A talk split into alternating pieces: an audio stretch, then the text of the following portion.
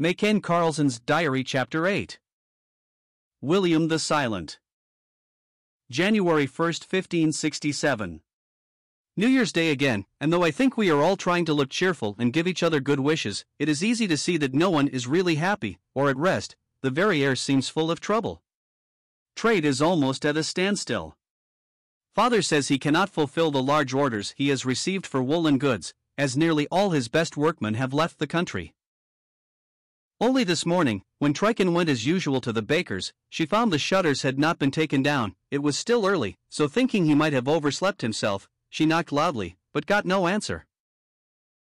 After some time, a neighbor looked out of the window of a house on the opposite side of the street and said, You may knock till you are tired, for the house is empty. The whole family sailed last night for England. We knew them to be of our faith, and father prayed very earnestly that the good hand of God might be over them, keeping and guarding them from all the dangers of the way. Mother says we must bake our own bread. Well, I think I shall rather like that. I only hope the miller will not go to England just now. So many things have happened in our city of Antwerp lately that I hardly know how or where to begin telling the story of the sorrowful times in which we are living. It was a wild, stormy afternoon late in October when we noticed that quite suddenly our quiet street was filled with crowds of people, all going in one direction.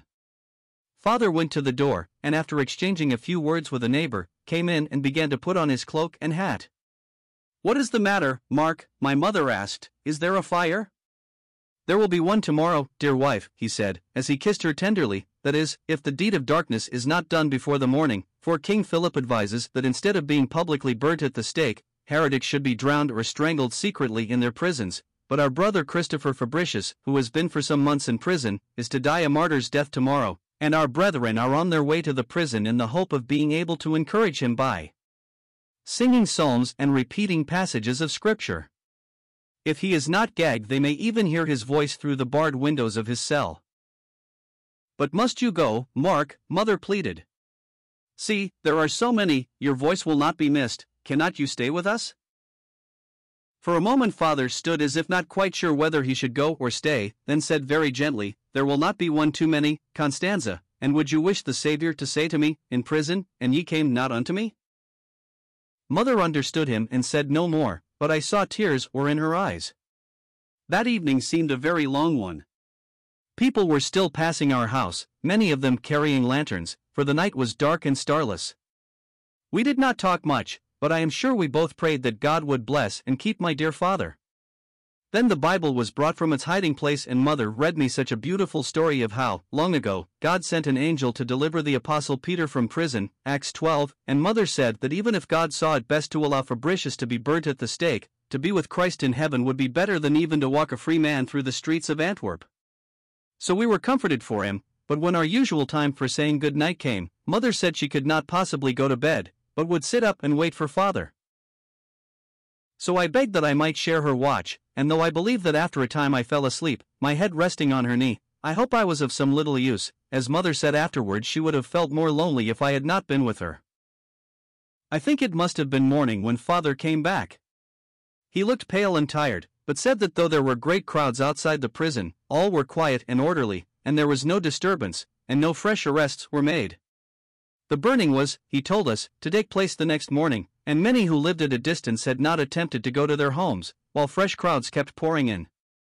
Father also told us that many believe that the friends of the Reformed faith are strong enough in Antwerp to take Fabricius out of the hands of the soldiers, but he does not think the attempt would be a wise one, and he is sure the martyr himself does not wish it.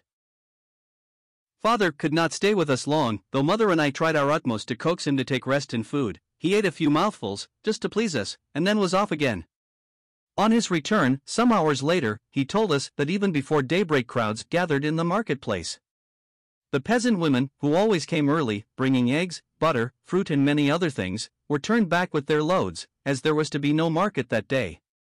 A space had been cleared in the middle of the square, to which some men were silently carrying faggots, while a few mounted soldiers were on guard. The silence was almost painful. No one spoke, but all faces were turned towards the street leading to the prison.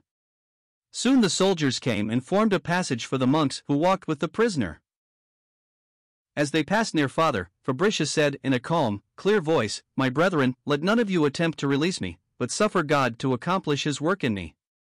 A deeper hush came over the crowd, and for a few moments all was still, then with one heart and voice they sang the psalm.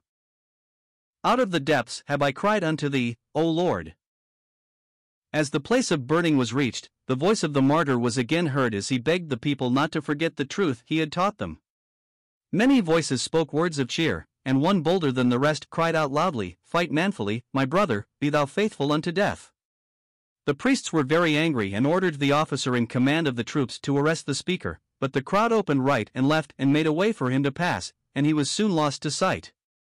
When the stake was reached, the martyr knelt down and would have prayed aloud, but the monks would not allow him to do so, and he was at once chained to the stake.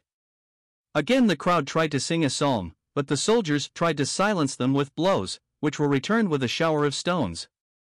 A fight followed, during which some of his friends made a rush at the stake with such effect that monks and soldiers fled in confusion.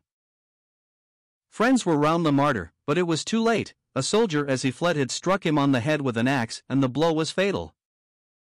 We were all greatly pleased to hear that the Prince of Orange was expected, and would, it was hoped, soon be in Antwerp. It was even said that the Duchess Margaret had written begging him to come and help her, as she found the people of the Netherlands growing more discontented and unruly every day. A great many of the nobles of Holland and Flanders have banded together to try if they cannot get King Philip and the Duchess to respect what they call the charters, which, if I understand it rightly, means that promises made by the king to his Dutch subjects have not been kept. They went to see the Duchess, shewed her great respect, and presented a petition. She seemed troubled, but would not make any promises and said she must write to her brother, the King of Spain. As they were leaving, one of her advisers was heard to say to her, Why should your Royal Highness be afraid of them?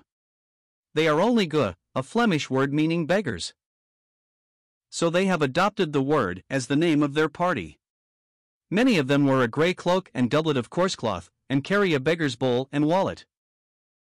But I must not forget an event so important that for many days before it took place people seemed to think or speak of little else, namely, the coming to Antwerp of William, Prince of Orange.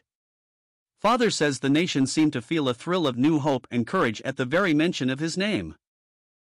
When it was known that he was really on his way and would arrive within a few hours, thousands of people lined the streets. The magistrates and merchants of our city, among them being my father, rode a few miles into the country to meet him and give him a fitting welcome. A pistol was to be fired as soon as he came in sight, the report was no sooner heard than such a welcome rang out. Everybody was so glad, so very glad, that the man to whom they looked as the deliverer of Holland was really among them, that they could not help trying to make him feel how much he was wanted. But amid all the good wishes and cheering that greeted him, the prince did not seem flattered, indeed, many thought he was not even pleased. Those who were nearest to him said that his face wore an anxious, troubled look, and that he was more grave and silent than usual. It had been proposed that the ringing of bells, lighting of bonfires, and great public rejoicings should close the day of the prince's arrival, but when the people saw how ill and worn he looked, and that he wished for quietness, they shewed their love for him and respect for his wishes by going quietly to their homes. He began work that evening, and now he has been here for some weeks. Father, who is with him a great deal, says that he works almost night and day. So many people have to be seen, and every one, whether high or low, rich or poor, is sure of a patient hearing and of justice, while far into the night he sits at his desk, such piles of papers have to be gone through, letters and petitions read and answered. Amid all the hopefulness, the outlook is not very much brighter, for though the prince has been able to induce the duchess to allow the reformed preachers and those who wish to hear them the use of one church a little way out of the city, King Philip has issued fresh edicts, forbidding any of his subjects to leave the country. Captains of ships must not take them as passengers, no one is to give or sell them food, and any person giving information of any attempt to leave the country will be rewarded with half the property of the accused persons.